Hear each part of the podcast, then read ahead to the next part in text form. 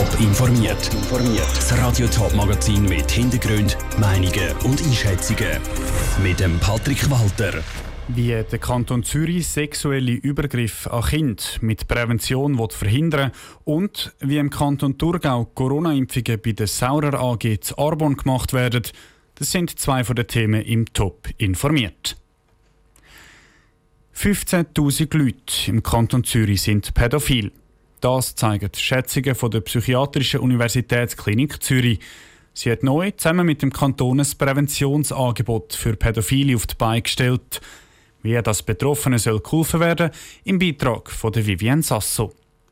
Können pädosexuelle Übergriffe dank der richtigen Präventionsangebot verhindert werden? Diese Frage wird jetzt im Kanton Zürich ein Thema. Dahinter steckt ein Vorstoß auf nationaler Ebene, und zwar vom SP-Ständerat Daniel Josic und der damaligen SVP-Nationalrätin und heutigen Zürcher Regierungsrätin Nathalie Rickli. Es ist wichtig, auf jeden Pädophile individuell einzugehen, findet Daniel Josic. Die Neigung zeigt sich jedem Betroffenen nämlich etwas anders. Und entsprechend müssen natürlich auch Präventionskonzepte anders sein. Oder bei den einen kann man sagen, hilft Strafrecht wahrscheinlich besser als bei den anderen, wo es relativ schwierig ist, mit strafrechtlichen Massnahmen etwas zu machen, wo es eben notwendig ist, auch ein therapeutisches Angebot zur Verfügung zu stellen. Der Kanton Zürich hat darum die Psychiatrische Universitätsklinik Zürich, kurz PUC, damit beauftragt, so ein Präventionsangebot auf die Beine zu stellen. Betroffene und ihre Angehörigen kommen online, per Telefon oder in persönlichen Gesprächen intensive Unterstützung über.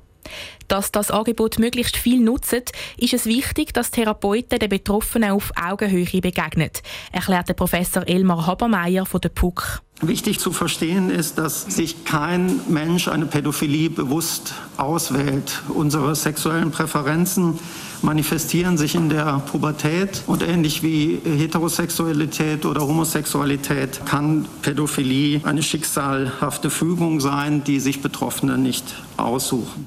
Und für viele Betroffene ist das Schicksal kaum erträglich. Darum wünschen sich ein Haufen so ein Angebot, bevor sie selber zu Täter werden.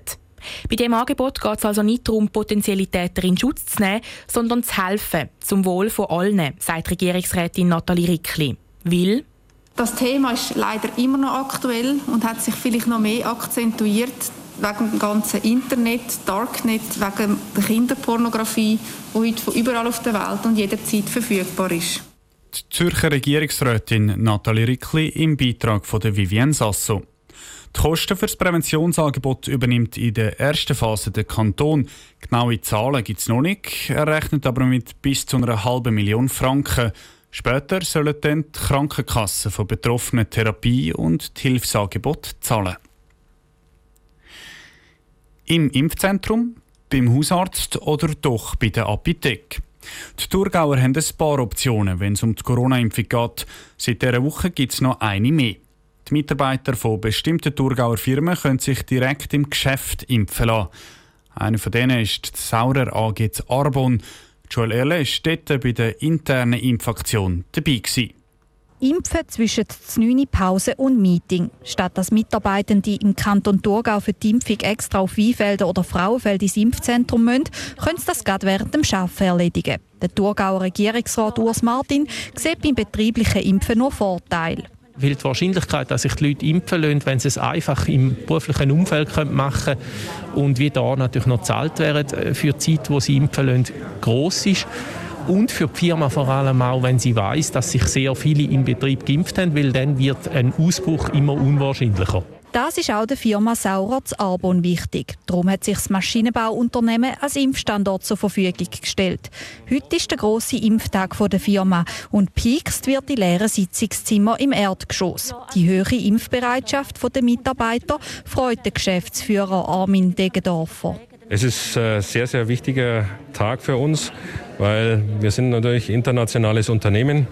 Wir haben normalerweise unsere Geschäftspartner im Ausland sitzen. Schwerpunkt ist China, Indien, Türkei. Da kann man jetzt natürlich seit Anfang der Pandemie schwer hinreisen. Das soll für Mitarbeiter dort Impfung bald wieder möglich sein. Aber nicht nur sie profitieren, auch ihre Angehörigen dürfen sich bei der betrieblichen Impfung anmelden. Das werde geschätzt, sagt ein Mitarbeiter, der mit seinem Vater hier angekommen ist, gerade nach der Impfung.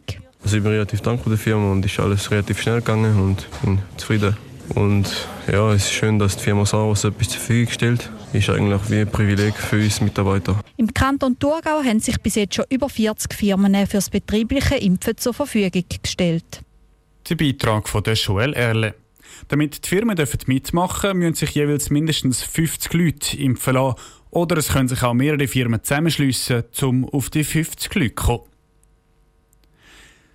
Das CO2-Gesetz ist heiß diskutiert. Es geht um viel Geld und es geht ums Klima.